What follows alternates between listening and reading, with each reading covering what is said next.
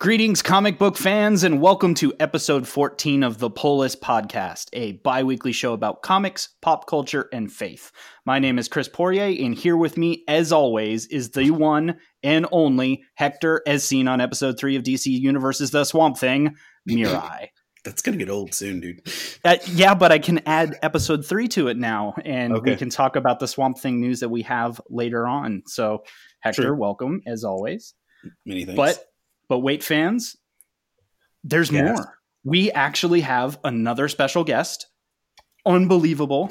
Uh, for our second official interview here on the Pull List podcast, we have Tamara Robertson.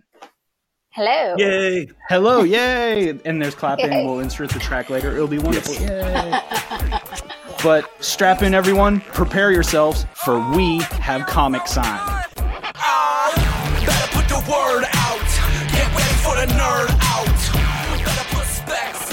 On. Today's episode of the Pull List, we've got quite a show for you. We're going to hit the latest news in the industry, a few of our favorite polls from the last couple weeks, and then we get a awesome, unique chance to be able to learn what the amazingly talented Tamara has been up to.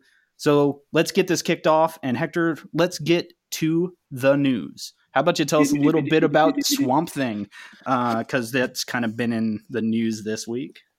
So, uh, the world kind of kicked off this week, uh, freaking out a bit over the fact that DC Universe's Swamp Thing has been cut from 10 episodes or from 13 episodes down to 10 episodes. Um, the cast was abruptly informed, like mid shooting, and uh, you know, people really went right off the deep end to saying, "Oh no, DC Universe is canceling. They're scared of Disney Plus," and it was, you know, oh, you know, the hype train took off very quickly. Um, but really, quick, funny, uh, less than about four hours after that broke, DC dropped their first trailer for Swamp Thing, um, which to me was just like, "Calm down, people. We're okay." Yeah, Um, everything's fine. everything's fine nothing is broken um which i mean realistically speaking 10 episodes of an independent streaming site for a show like swamp thing isn't a bad life choice i mean it's, it's you know you got to pace yourself um but you know Right. It was slated originally for 13 episodes, right? So they only really cut three episodes off the back end.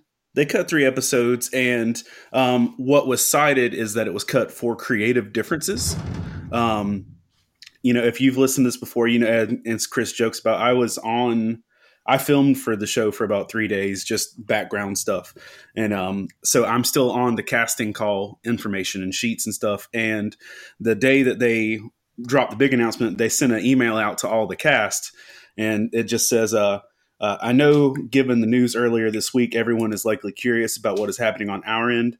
We still do not have definite word, but it looks like though, uh, though we will be filming pickups and a new ending to ep- ending to episode ten at least through next week. So they're going to be filming through next week. It says uh, we will have very little heads up on what is needed and when it is needed. So please keep your eyes peeled.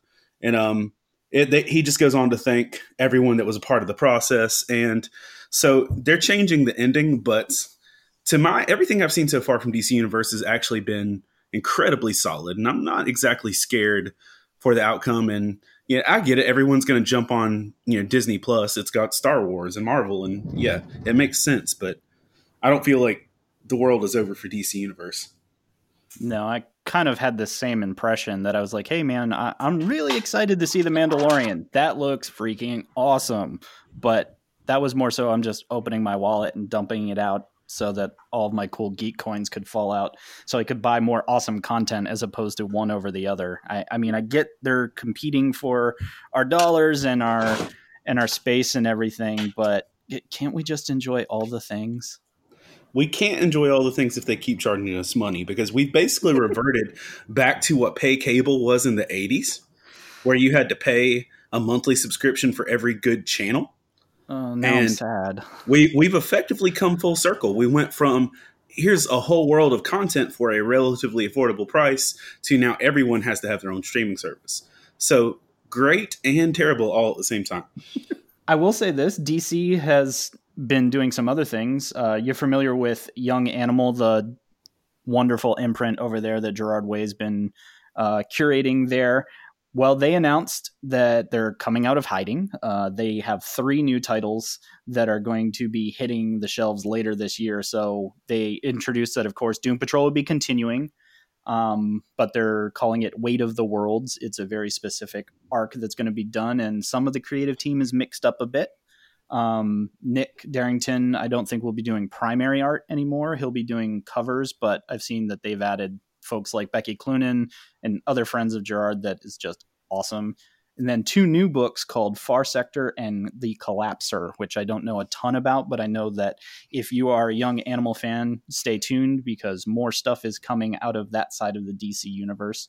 So we have much to be excited for in terms of that. And I, I just want more Doom Patrol since watching DC Universe, speaking of which, um, has been really great. And I just want all the things Doom Patrol. Yeah. Well, and that's the thing. Like, Doom Patrol to me is a lot more palatable as a TV show than a book. Not that it's not a good book, but it's just the weird and the quirky translates a lot more to performances and audio than it does just on paper, to me personally. That seems to make sense. Um, yeah, there, there's definitely some concepts in Doom Patrol that understanding Danny Street or Danny Land, depending on the iteration that you're reading, probably is really difficult in print until you get a full concept of exactly what's going on. Or a universe inside of a donkey. I mean, you know, things like that. Yeah. So what else is in the news? Well, I think the only thing worth mentioning today, because we really want to focus on our wonderful guests, is Doomsday Clock number 10 and 11 delayed again. It's Surprise. Yeah, Literally, I think the past five podcasts we announced that that it's de- delayed. Like I think They're- literally the past five. they're out to 11 weeks and it's kind of a joke actually over at bleeding cool that they're just going to keep a running updated po- uh, blog just open for updates on how much more it's going to s- shift it, it makes me sad inside but I, i'm ready for it to to do its thing eventually we'll have wonderful news uh, for our news segment but i mean new stuff from dc young animal that's a positive i'll take that But that's the news for us this week, uh, sports fans. And as always, you can join us in the conversation, Hector and I, and all of your nerdy friends over at the Love Thy Nerd Facebook community. Just search for Love Thy Nerd Community there on the Book of Faces. Hit join and begin your geeky adventure together with us. Uh, tell us what you liked, what you hated, or possibly just what we missed. We occasionally miss things, and we're a little short on news this week, but we always want to take that opportunity to be able to hear from each and every one of you. Which leads us to the next most important thing that we discuss here on the show. And that's what we're reading. Right. So what are you reading? I am still absolutely loving Daredevil. Uh, Daredevil 4 came out, so Chip Zdarsky's run on Daredevil is running. And of course, we've talked about a few episodes ago the fact that Daredevil has finally, though accidentally, killed um, somebody. Instead of just knocking him out and tying him up, he has actually murdered someone. And as part of this arc, he is sought out by the Punisher and the Punisher saves him from a police officer who's trying to catch him for um, Mayor Fisk. And the Punisher's like, I guess I completely underestimated you.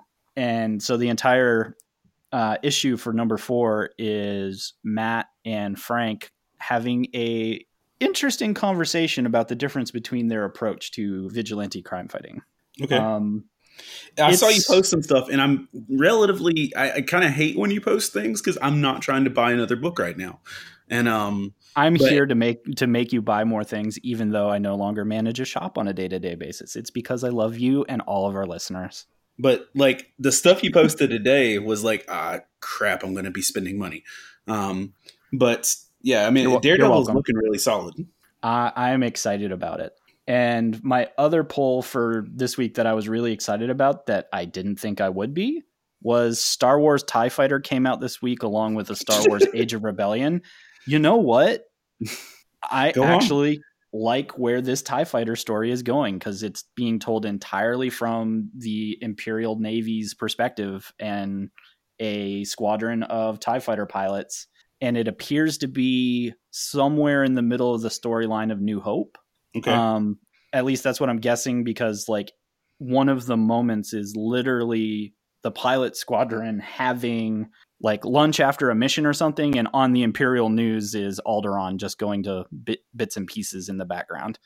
Mm. So I was like, oh, that and that was background to a panel. yeah. Um, Well done. so yeah, so they're t- also talking about kind of you know their families, their relationships, and how the rebellion is viewed from their side. So I think it's going to be an interesting little story, and it looks like it's going to be a mini because it's at it. It's not a the end.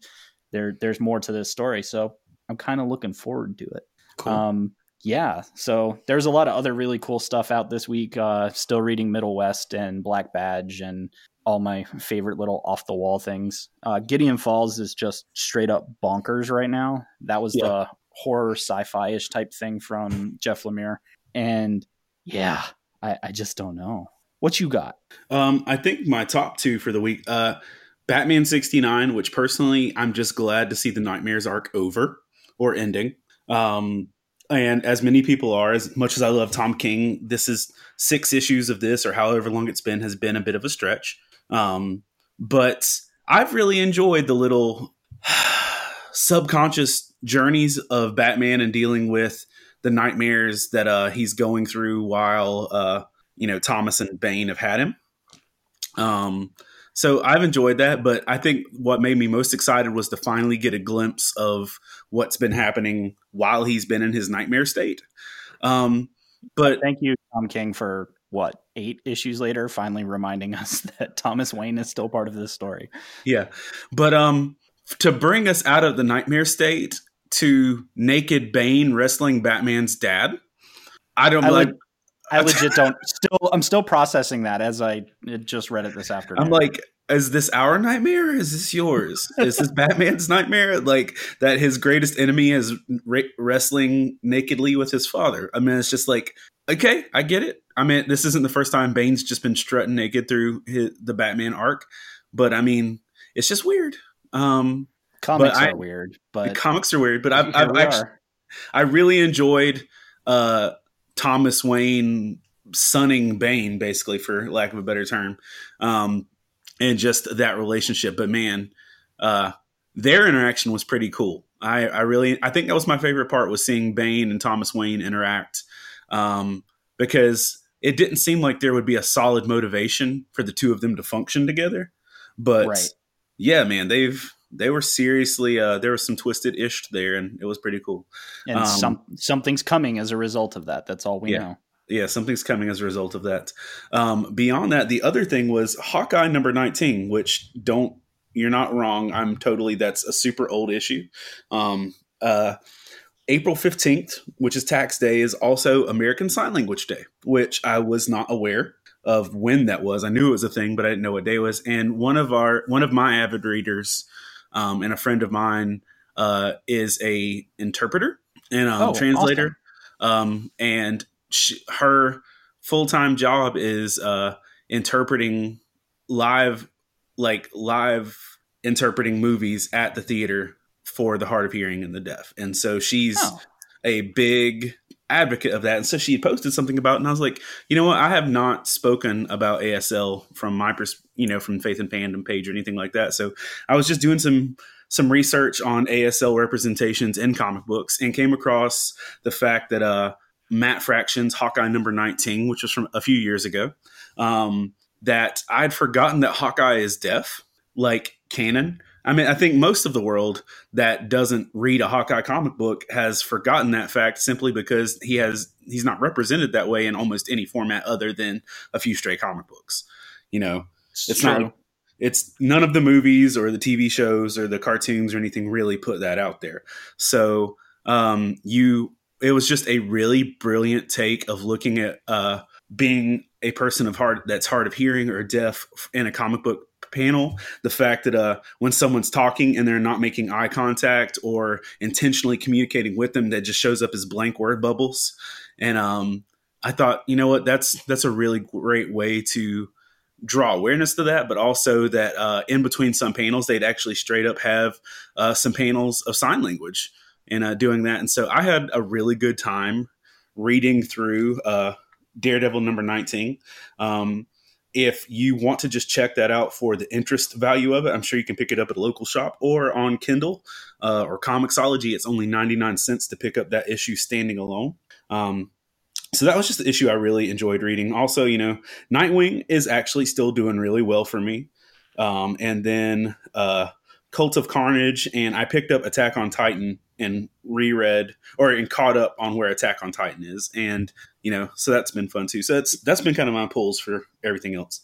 Wow, I, I guess I need to go back and check out that Hawkeye, but I mean, I love Matt Fraction and the work that he does. So it's really neat that they'd take that approach on that book. So well, thank you for, as always, you seem to dig stuff out of the backlog that is worth reading. So I know I appreciate that. Well, and that's the thing. I've, I've heard Matt Fraction's name a ton and I've read a lot of stuff that he's done, but I had no idea they did a whole arc um, using sign language and portraying Hawkeye's disability in that capacity. So it was really cool. That is really neat. So, uh, Tamara, you've been you've been quiet. Um, but is there is there anything um, that you've been reading that you would like to share with some of our listeners? Um, I think for me, one of the biggest reads that I still do is Unstoppable Wasps, a series by Jeremy Whitley.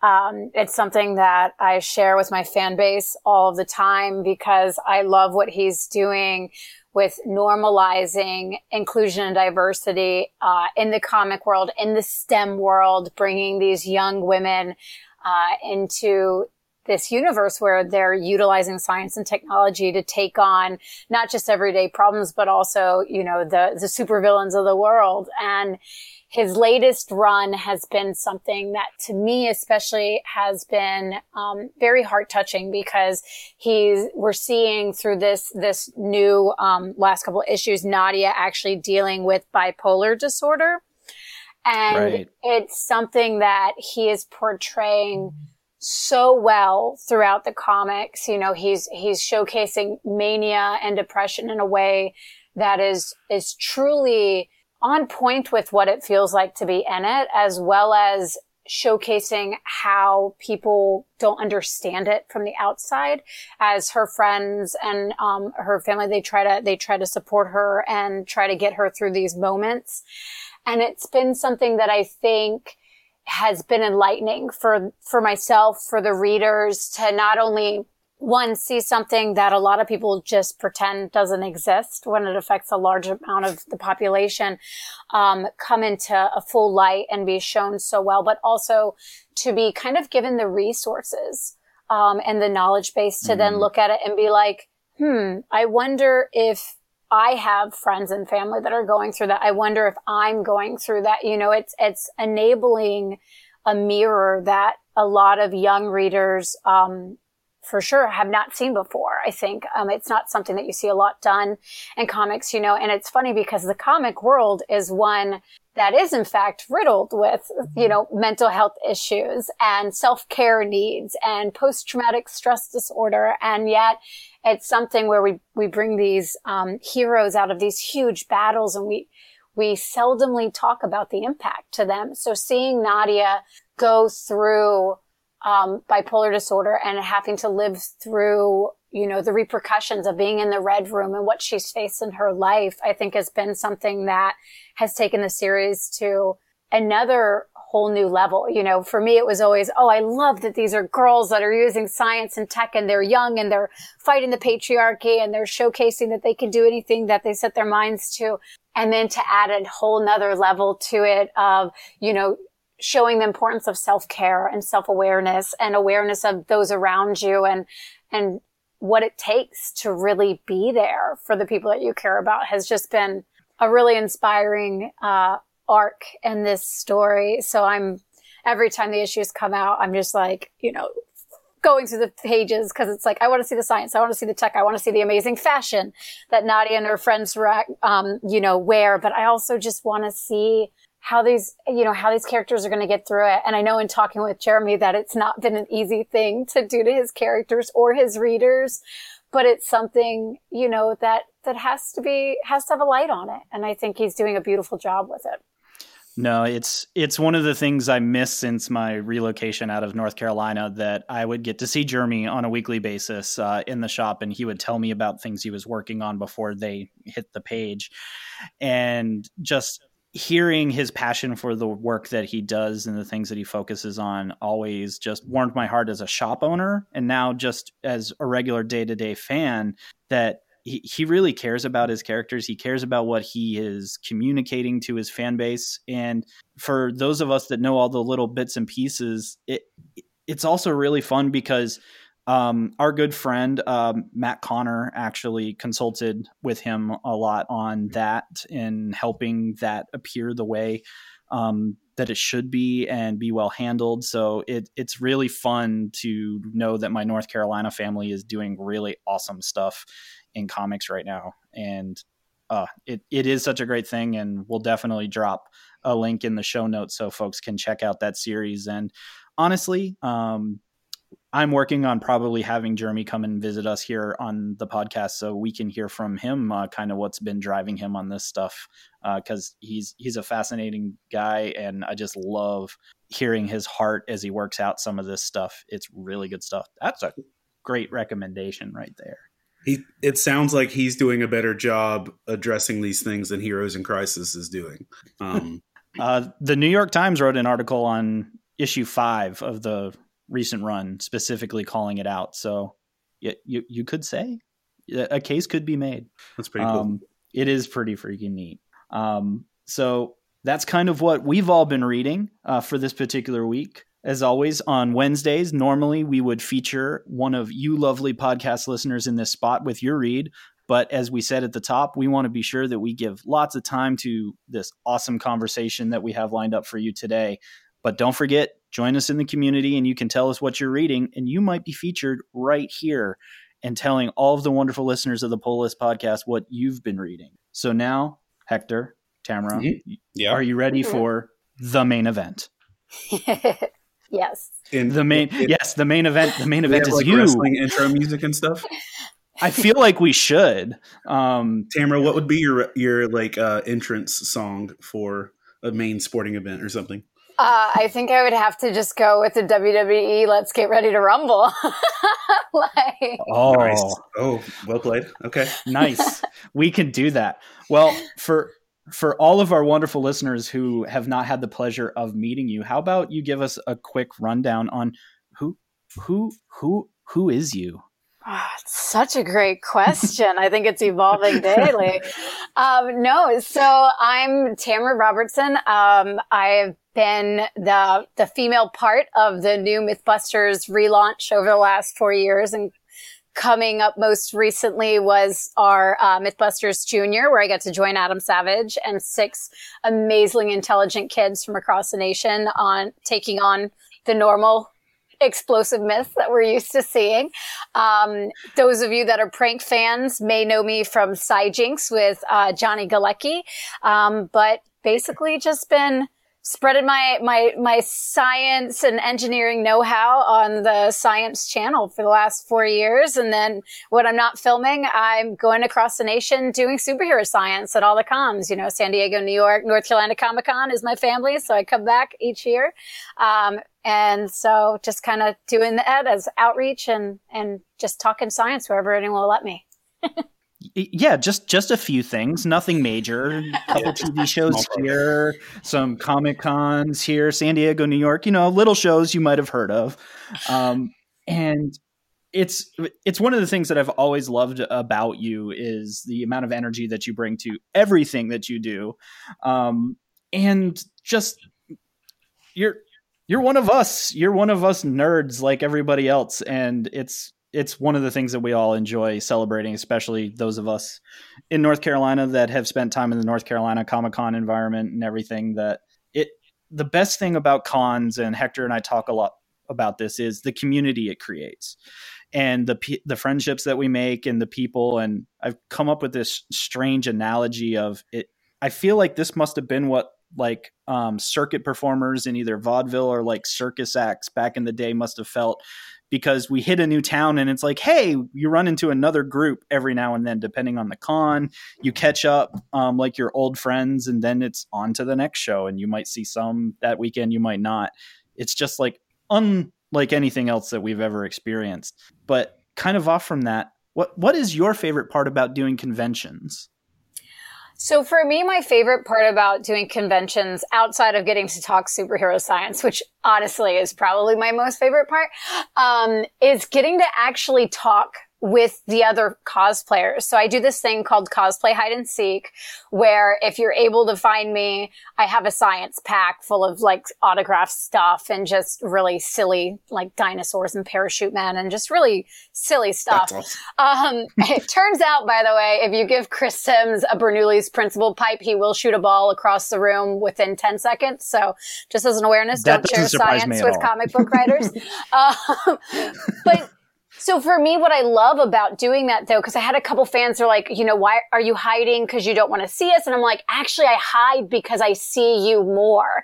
Like the hmm. cosplayers and the makers are so much more open to talking when they think that you're just a regular cosplayer behind a mask, you know, which I am and which I used to be before I became something, you know, more than that. And so in my heart of hearts, I'm still that maker that loves to dress up and embody characters and just have a blast. And so I found that when I walk the floor and my cosplays, I'm able to really talk to people about the amazing love that they have for, for the universe that they're, they're cosplaying in, love for the character, the, the passion for the build that they did for their cosplay. Like it's always just so incredible to be able to get down and really talk with all of the fans on the floor because that perspective and that passion is what keeps this entire, you know, comic world alive. And it's why we all love it, right? It's not just, you know, the, the actual reading of it, but it's also the family it creates. You know, I remember my very first Comic Con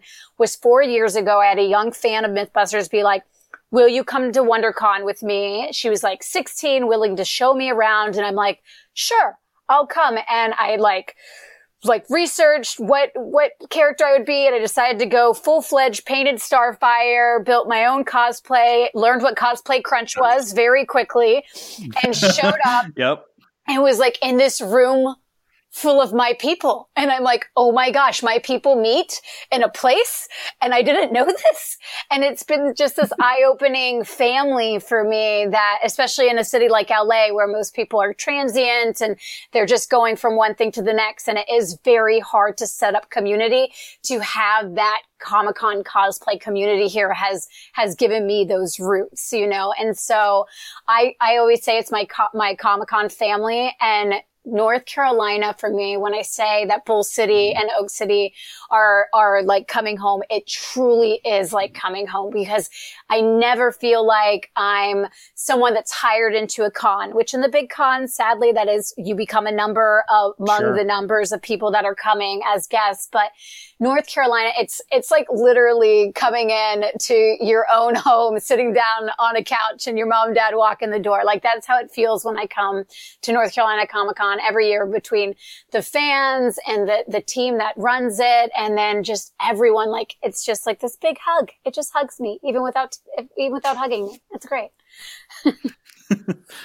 Well, I know from my time uh, on the staff there and doing the things that I did with North Carolina Comic Con that that was one of the most important things I learned from the staff there is I, I feel cons should all be that way. I, I know that some companies we got to make our money and we do at the end of the day, but that I feel making that environment where we're not numbers, um, but we are family just is what our what our hobbies are about, what our fandoms are actually about. That everybody gets to open up and let their guard down a little bit in that environment. And I've always cherished that. And I've made amazing friendships um, from those things because you all are my extended nerdy, geeky family. And it's super amazing. I'm But- pretty sure most of the adult friendships I've made in the last seven or eight years have been from Comic Cons. Yep. Yeah. Um, Yeah, I'm, glad- Hector- I'm fine with that. Hector and I know each other because because of a Comic Con, because of Oak City Comic Con. That's that's where him and I met um, over three years ago, and got into this crazy thing where I found out I can combine my faith with my nerdy comic book stuff, and it still blows my mind that I'm able to do both of those things. So maybe something that could help us all. Um, how about you go back to the beginning? What what made you want to do all of this stuff? Um, was there something in your childhood that leaned you into the sciences? Um, yeah what where was the base? Where did you come from I smell an origin story. yes I love this. So, um, so my mom and dad met. No, I'm just kidding. Um, so I, I grew up in Eastern North Carolina, you know, in a, in literally a no stoplight town that if you blinked, you missed it. Um, and so my parents were both Marines. And so being kind of in a transient transplant family, like, I very much like found my, my way in life through books and through comics. And my dad would deploy all the time, but he'd come back and he'd always bring on VHS recorded new, um, episodes of Star Trek. So I grew up a Trekkie. Uh, my mom was, Yes. my mom was a, I will have to say that my mom, uh, was a huge Star Wars fan. So we did learn very early on that you don't have to choose. Both are good. Um, but I do That's lean right. way more towards, um, towards the Trekkie side of my life. Uh, I mean, it may have something to do with the fact that my first on-screen crushes were Spock and Worf, but you know, we won't get into that. Um, but so my dad. it's an interesting combination we might come back to to say, that I was about to say that's a that's a pretty diverse crush range. I, I I feel I feel a little more drawn to Worf than Spock, but go on. yeah So, but yeah, so my dad, uh, being deployed a lot, you know, when he came home, that was, that was how we bonded. We bonded by watching Star Trek or we were out in the garage working. You know, my dad was one of those jack of all trades and was flipping houses before flipping houses was a thing. So when you have little tiny hands, you're really good at pulling wires through conduit and you're really good at reaching an engine blocks and getting the things that have fallen through. So before I was even knee high to a duck, I was sitting in, inside of a car hood working with him and I, I never even realized that what I was doing was being a builder or that what I was loving with my innate curiosity and my need to take everything apart and figure out either how to put it back together or how to combine it with something else to make something cooler was a form of engineering and science. Um, to the point that like again I, I grew up in the 80s in the deep south i mean the debutante south right so as a girl that had short hair and liked to build i hid a lot of those things because it wasn't it mm. wasn't really smiled upon you know we weren't even allowed to take shop as girls we were we were forced into home ec when i was in school and so it wasn't until i was a sophomore in college that I had a professor sit me down and talk to me about how my math and science scores were off the charts, but why was I pursuing a history degree? And the truth was is that I was I was thinking history to JAG. You know, I was going to go the military path that my parents had gone. And she was like, "Have you ever thought about engineering?" And I literally laughed at her and said, "I don't think girls do that." Because Scotty from Star Trek was the only engineer that I knew. And so as a sophomore in college, I went up to NC State. I sat in on a material science class. For the first time, I felt challenged. I felt excited about learning and I was like, this is what I'm doing. So I went the engineering route, um, transferred out and like that's, you know, I joke, you know, I'm a history major that got really lost on the way to graduation, but it was something that was really uh, amazing and life changing for me. Um, and it's been something that I get asked all the time, like, when did you know you were a scientist? When, when did you know? And I'm like, I, I did not actually know until someone was like, Hey, you're an engineer when you do that thing that you do that everyone yells at you for because you're taking things apart and not putting them back together right. why do i have extra parts does this screw go somewhere It's okay. I improved upon it every time. Reverse engineering, by the way, is what that's called versus breaking it, which is what everyone else likes to call it. It's called reverse engineering. i'm ri- i'm writing that down so i can use that one later you should. But yeah, so I, because um, i break i break, uh, reverse engineer a lot of things I, me too. See, and so I, um, I went down this path for engineering and it's kind of funny, you know, as a female engineer, you're, you're warned by the, the women that come before you that you need to you need to climb fast because the minute you get a ring on your finger or a child in a home, you suddenly are not able to get um, promoted, which sadly is still the case in a lot of mm-hmm. engineering fields, especially traditional chemicals where I was working. And so I kind of gave myself the goal of hitting the E suite by 30. And at 28 was a global marketing director reporting into CEO, launching a global division. And so in 2015, uh, between having hit my career goal and looking around and realizing that I was the only woman for like four tiers of management, um, I decided it was time to go into consulting engineering and full-time outreach. So 2015, I hit the road mm. full-time to get more kids interested in STEM. And it's funny, my initial goal was to get more girls. And then after I joined the Mythbusters franchise, I had so many parents come up to me and tell me how by being equal to the men on the show, I was affecting the outlook of their sons that I realized that what I was doing had a larger impact than I could ever imagine. And so, um, mm. it's been one of those things that through my outreach, you know, I, and my nerddom, um, I got the opportunity with Jeremy to, um, start talking about superhero science. I actually I did a free comic book stay in North Carolina, and so I did Marvel at superhero science, and I showcased to all the kids uh, what PhDs and science um, education their heroes already had, and I showed them some really cool experiments. I did magnetic slime to show how symbiotes like venom could wrap around a person, and I did dry ice for Storm and you know, it's one of those things that when you tell a kid, like, here's Einstein. He's this old dude and he's invented a ton of stuff. Aren't you excited about science? They, they just kind of like glaze over. But if you're like, hey, did you know that the Hulk is Bruce Banner and Bruce Banner has this many PhDs in these subjects and he's a scientist and all science superheroes, like their powers and their tech is all based on STEM? They're suddenly really, really excited to talk about it. And then you add into it that comics are automatically diverse. They're inclusive. There are orange people. There are brown people. There are purple people. There are people that are not, are non-binary. Like there is everyone that you could possibly need. So a child can always find someone to connect with in a comic. And then you take it even further to the fact that you can get free comics during free comic book days. You get 99 cent comics. Most digital copies are 199. And then you start seeing that it's now approachable. You can get these comics in the hands of anyone.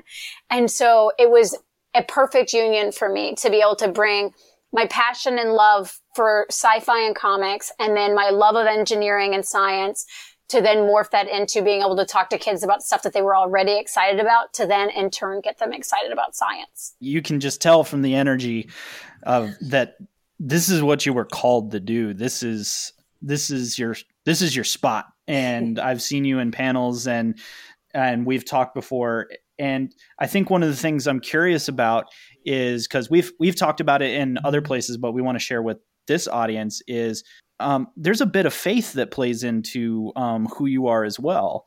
Um, what what's that look like, and was that part of your upbringing? Is that something that you found a little later?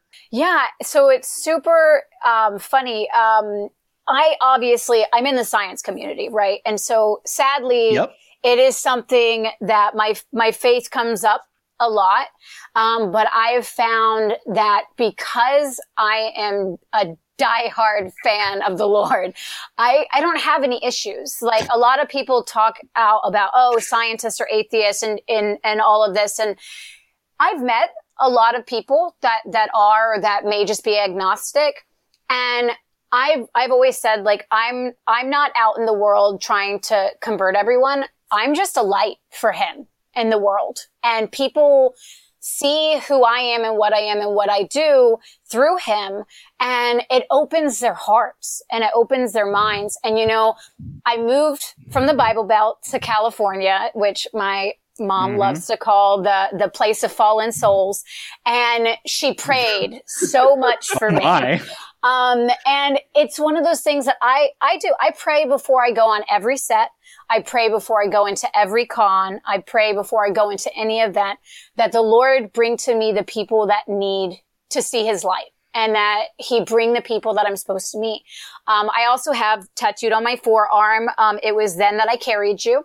Um, obviously, it's from the Christian Footprints poem. My mom had it up in the house, and it's something that I wear uh, literally my face on my sleeve. And people, especially in LA, love to talk about tattoos. And so it's something that Yep. they either very quickly get excited about or they quickly walk away. And you know, I'm, I'm fine with, with them being where they're at, you know, and I understand that they'll get there when they're supposed to and that the Lord has brought me in that moment to be just another indicator for them. Um, but it is something that I care a, a lot about. And it's kind of funny because in the, um, and during Mythbusters, the search was, was the competition series that really got everything to be where it's at. Um, every time I got an MVP, which was I got it, I got them twice uh, throughout the series. Was the only two MVP winner, only female finalist, and I would say I would talk about Boom. how blessed I was to be there and how how you know this was where I was meant to be and that I was only there to showcase to to the young girls in science that they could be whatever they want to be, that no one could define that for them, and it's kind of funny. Um, there was a moment during the search where a 45 pound weight, which at that point becomes a mortar, gets shot into the air. And Allen Pan actually goes, Oh God, oh God, oh God, oh God, oh God. And it turns out to be bleeped when they aired it. And Allen's like, what did they do? Why did they make it look like I was cursing? he's like, I was, he's like, I was just trying to not to die. And so it was like one of those moments that we're like, yeah, why did they bleep that out? And then you start paying attention to like the edits. And it is something that sadly becomes edited out a lot of, out of a lot of science television, out of a lot of television in general. Um, which kind of breaks my heart that, you know, us talking about our Lord is, is in some respects looked at like someone cursing. Um, but you know, the, the powers that TV or the powers that TV. And as we were talking about, TV is going the way of the dinosaur. Um, and so, you know, luckily YouTube and digital is not as edited and we get to talk about our faith whenever we want to.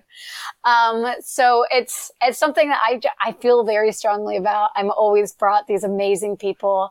Um, I mean, literally every set, there hasn't been a single one that someone that isn't a huge believer or someone that didn't say, well, you know, I don't really know what that's like. Like, can we talk about it? You know, hasn't been brought to me. And it, and it just always makes me smile and makes me know that I'm where I'm supposed to be, you know? So That's um I'm married to a scientist and so a pastor married to a scientist in our region is really a fun dynamic. And um so it's really cool just to hear another scientist, you know, just be that passionate about it because that's one of my things my wife would do is she's on the more medical end of the science world, but she uh you know, she one of her favorite things to do is like to deconstruct the human eye and point out how like fascinatingly made the eye is and that's like one of her topics of discussion for faith and things like that. So it's it really is neat to be able just to see that and to share it and play it off like what it means to you and your world. So thank you for being awesome in that and just using your platform to encourage people with everything you're doing. Well, well, thank you for what you guys are doing because I'm loving sharing those, and because so many of my followers are are either in the con community or in the science community or the tech community, like the amount of like messages I get daily when I share them going, don't ever stop sharing these. Like, I needed this today. I needed to see this. And I'm always like, well, you guys could go follow them too, you know, but I think it's one of those things that clicking through a story for some reason nowadays has become the faster way to look at Instagram. But yeah it's it's you know like when you don't care enough to actually have to scroll through five pictures you can just hit a thing and let it do it for yeah. you um, um, how like I, I know that the stuff that you do like as far as your science and your talks at the shows is important. Um, if you don't mind me asking about the magic wheelchair too how how did you get involved with that? And um, because I I could just say that that's that's one of my favorite things about these shows uh, especially you know north you know bull city oak city the north carolina comic-con shows. It's just seeing this. I work with some kids you know that are in very similar situations and that's one of my favorite things is to just take photos from shows or get stickers and things and take home to those kids because you know it just makes their world better so how did you get involved with that Yeah, so it's it's really interesting. Um, so my well, she's my youngest niece, but about to be my, but not my youngest niece anymore in November. Um, she was born with a, a, large scale of congenital heart defects to the point that when she was for, first born, she immediately went into heart surgery. And then at three months went again. And then at a year went again, you know. Um, and so for me, it's, it's been very important to be integrated in wherever I can with organizations that are helping children that are born with different abilities. Um, and so I had already gotten aligned with um, Camp Del Corazon, which is here in California, and they take kids that are born with congenital heart defects and they take them to this camp and they let them jump off of buildings and things like that. Let them do the things that their parents who see them as breakable don't, but they have this team of like surgeons there to make sure that if anything goes wrong, the kids are fine. Um, so I had already been incorporated into that. And then I had the joy of talking with part of the tested team. There's this woman, Kristen Lomansay, who is a producer on Tested and she was a producer for the OG Mythbusters. So her and Adam Savage have worked closely together and she's been a really great uh, mentor and connection for me through the last four years. And she knew about my love of cosplay and she knew about my love of working with kids with different abilities. And she's like, have you ever heard of this organization, Magic Wheelchair? I was like, you know, I haven't. And she's like, you know, Adams emceed a couple of their events at San Diego. I think that it would be a good connection for you. And so she connected me with the team at Magic Wheelchair and it became something that it was an immediate thing. I'm like, okay, as a maker, as a cosplayer, as a lover of human beings, of, as someone that is just wanting to work with kids every day, this organization and what it's doing is just so amazing. I want to help in any way I can. And so obviously they have their MCs and their connections on the West Coast being from um, Portland, but they did not have connections on the East Coast. And so I was talking to them about how, how this movement has become so much bigger than they ever thought. You know, it started out as a mom and dad that wanted to help their kids with different abilities be what they wanted to be for Halloween. And then it's just grown from there to the point where it's a, it's across the nation. They're trying to find builders and volunteers anywhere that they can. And they're trying to help all these kiddos that they're getting requests from. And so I was like, you know, do you guys have any connections in North Carolina? And they're like, you know, we don't. And I was like, do you have kiddos in North Carolina? And they're like, actually, we do. We have a lot of kiddos in North Carolina. We just don't have the connections. And I was like, I started working the year before with North Carolina Comic Con at Bull City. And I reached out to the organizers and I was like, I would love to make this connection for you guys because I want to help the kiddos of my home state. And so through that, I've gotten the opportunity now to work with them um, at three different events with with North Carolina Comic or two with North Carolina Comic Con because we did Bull City last year, we did Oak City this year, um, and then I've been able to go and see their reveals at other cons as well. And it's one of those things that when you see the look in these kiddos' eyes when they unveil, it is just truly incredible. Like the first year, they used one of the Frank Miller old school Batman mobiles and there was a button on it that would go, I'm Batman. And for a lot of these kids, they're nonverbal. So having a button, like not only having a Batmobile that's got guns, but also having a button that then allows you to be like, I'm Batman as you're like parading around. Like that's huge for them. And they get, they, he got so excited. The look on his face, like I think that became like the poster for the entire con after that because he was just so excited. And then this year we actually, we had Ian and we built, um, it was, oh man. The Weasley the, car? It was the Weasley car. I'm trying to remember the builder's name right now. Um, oh gosh. And it's funny. I can see his Instagram handle, but I can't grab his name. But Jeff, Jeff. So Jeff works at a um, local technical school and last year he he built a, one of the Star Wars mobiles for one of the kids, and this year he did this amazing Weasley car, and it was so great because Ian was a first time driver. So we had to kind of give him a little driving course there in the auditorium. And the first thing he did was start doing donuts, which I feel like was the first thing I did when I got my license. I was like, I'm just going to go around in circles because that seems like what you should do in a car. Um, and then Absolutely. his, his mom was so great. She was telling me, she's like, I'm so afraid he's going to run into a Lego table. And I was like, don't worry. Those are in the back, back room. That'll be fine. And so all of a sudden he speeds off and she's like, oh, he's got it in outdoor mode. And we're like trying to run, run him down because he's got it on full speed and he's laughing and just the the happiness in his eyes was like this is this is why it's all done this is what it's all about you know and so being a part of that organization and, and trying to find any help that I can and make any connections that I can for them has just been such a joy because they, they're truly incredible what they're doing. Um, you know, I, I did a call out to makers and cosplayers, builders, tech schools, just everyone, like volunteer, sign up to volunteer. Like it's incredible what the difference that you'll make in one of these kiddos' lives. Like that's fantastic. And seriously, thank you because I know that, you know, you have provided just, I mean, your presence draws a lot of attention to it beyond just what it would be if you weren't there. So I've I've really appreciated that. Just I you bring a lot to the con community in general between your knowledge, between the way that you're so engaging, and that you actually because it's not knocking anybody in particular and saying this, but like when you've got someone that bring has so much to offer, but they barely care that they're there it's it doesn't help anything. But you are so engaging just at the shows i've seen you at and following your instagram and stuff like you you care basically everywhere you're at and what you're doing you put like 110% into it so i'm really grateful just for what you're doing with that well, thank you it's it's an honor it's so to be a amazing. part of it yeah right and that's that's why we love you that all this wonderful of science of caring and that faith is the piece that kind of weaves together a lot of the things is just so amazing. It's I mean, it's why Hector and I do what we do and we're always just super excited to meet other folks that are doing other amazing things. So as we wrap up and we respect your time, we know that you also are working on a brand new comic. And I think some of our fan base would be super excited to hear a little bit about how you got how you decided to do that and what what exactly it's about. We'll let you pitch that. Hector and I have read it.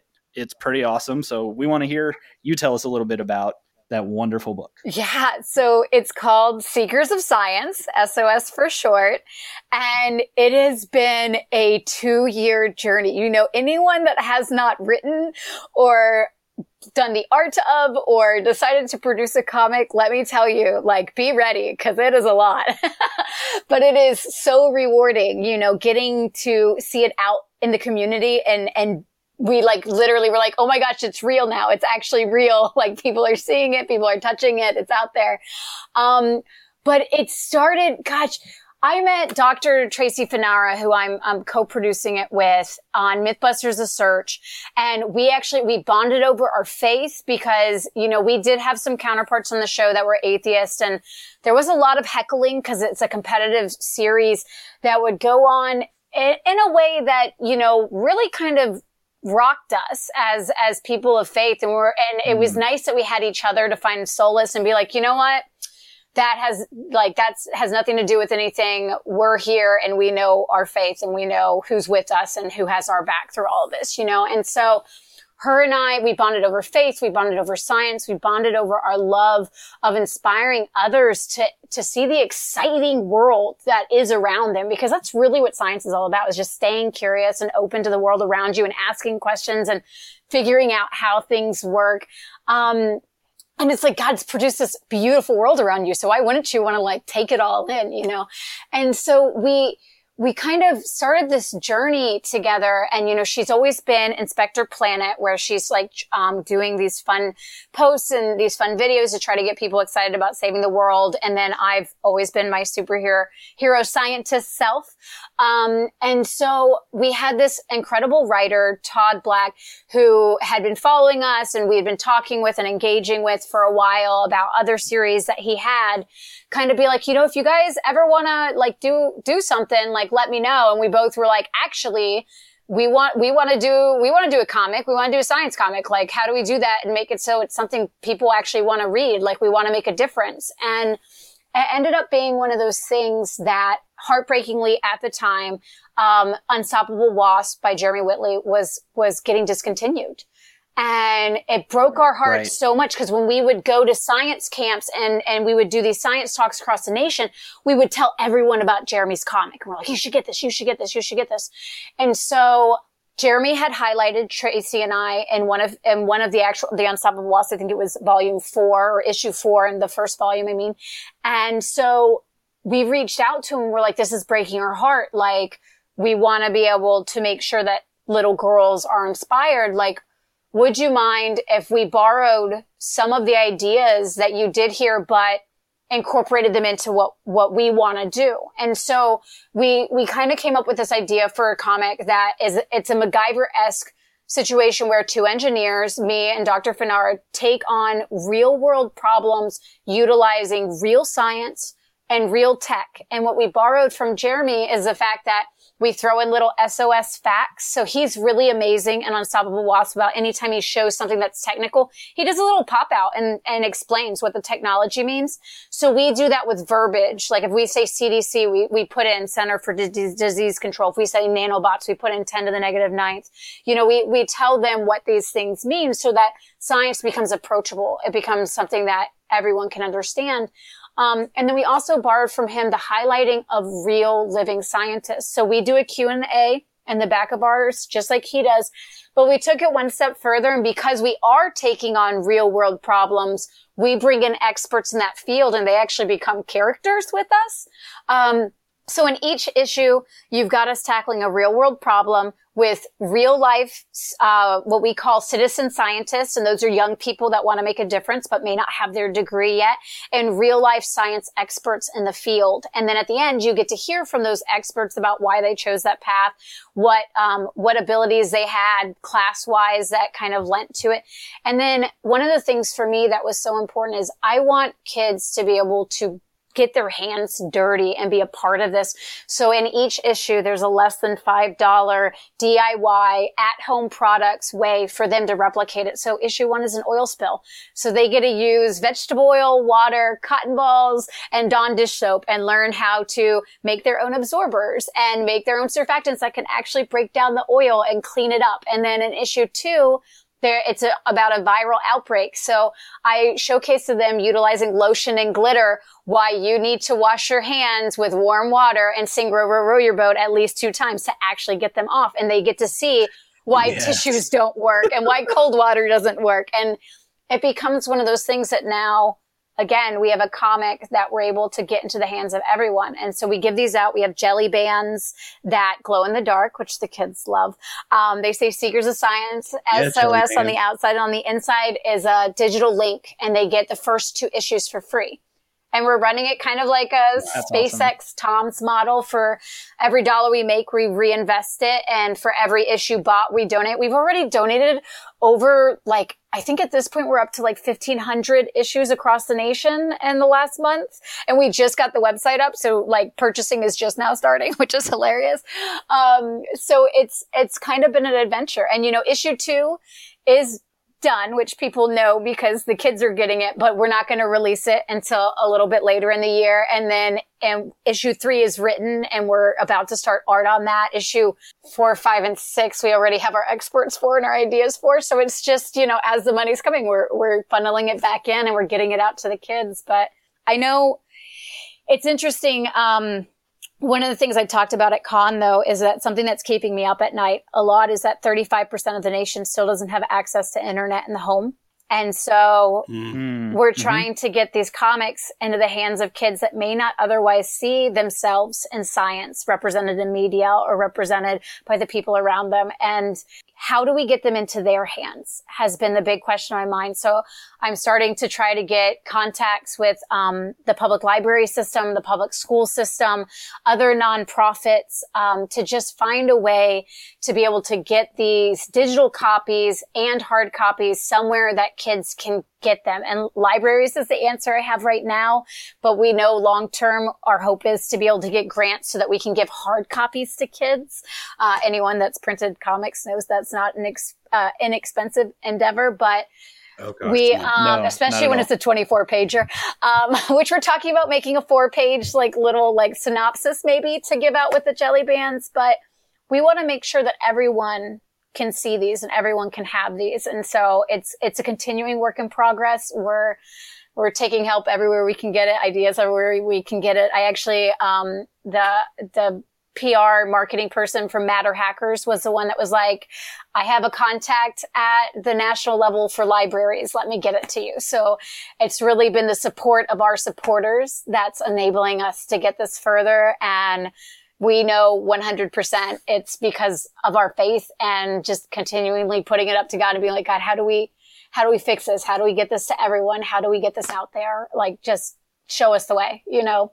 So I really enjoyed it. Uh, the first, I, I, read the first issue and I thought, you know, this is really neat. I've got an 11 year old daughter that loves science, and she really enjoyed it as well. And you know, it's got the for me, oh, it had the. This isn't any kind of negative statement. I hope it doesn't come that way.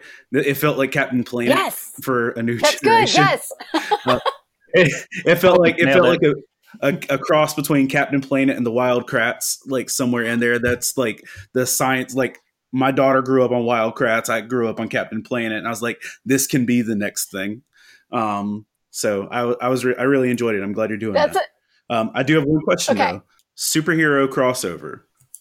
Ooh. You have the opportunity to, to cross over one mainstream comic book character into your book. Who oh, we it? obviously bring in Nadia, the Unstoppable Wasp, without a question. Like Jeremy has been okay. such a big deal for us. So that's definitely going to happen. We have actually been talking to, we're going to do a Scooby Doo crossover. We hinted at it in issue one, but Halloween issue is going to be a Scooby Doo crossover. We already know we want to make that. Um, so it's definitely because of those happen. meddling kids. We literally say that. We're like, you would you would have gotten through it without us meddling kids, right? We so. Yeah, you did. Yes. You did. oh, that's the best.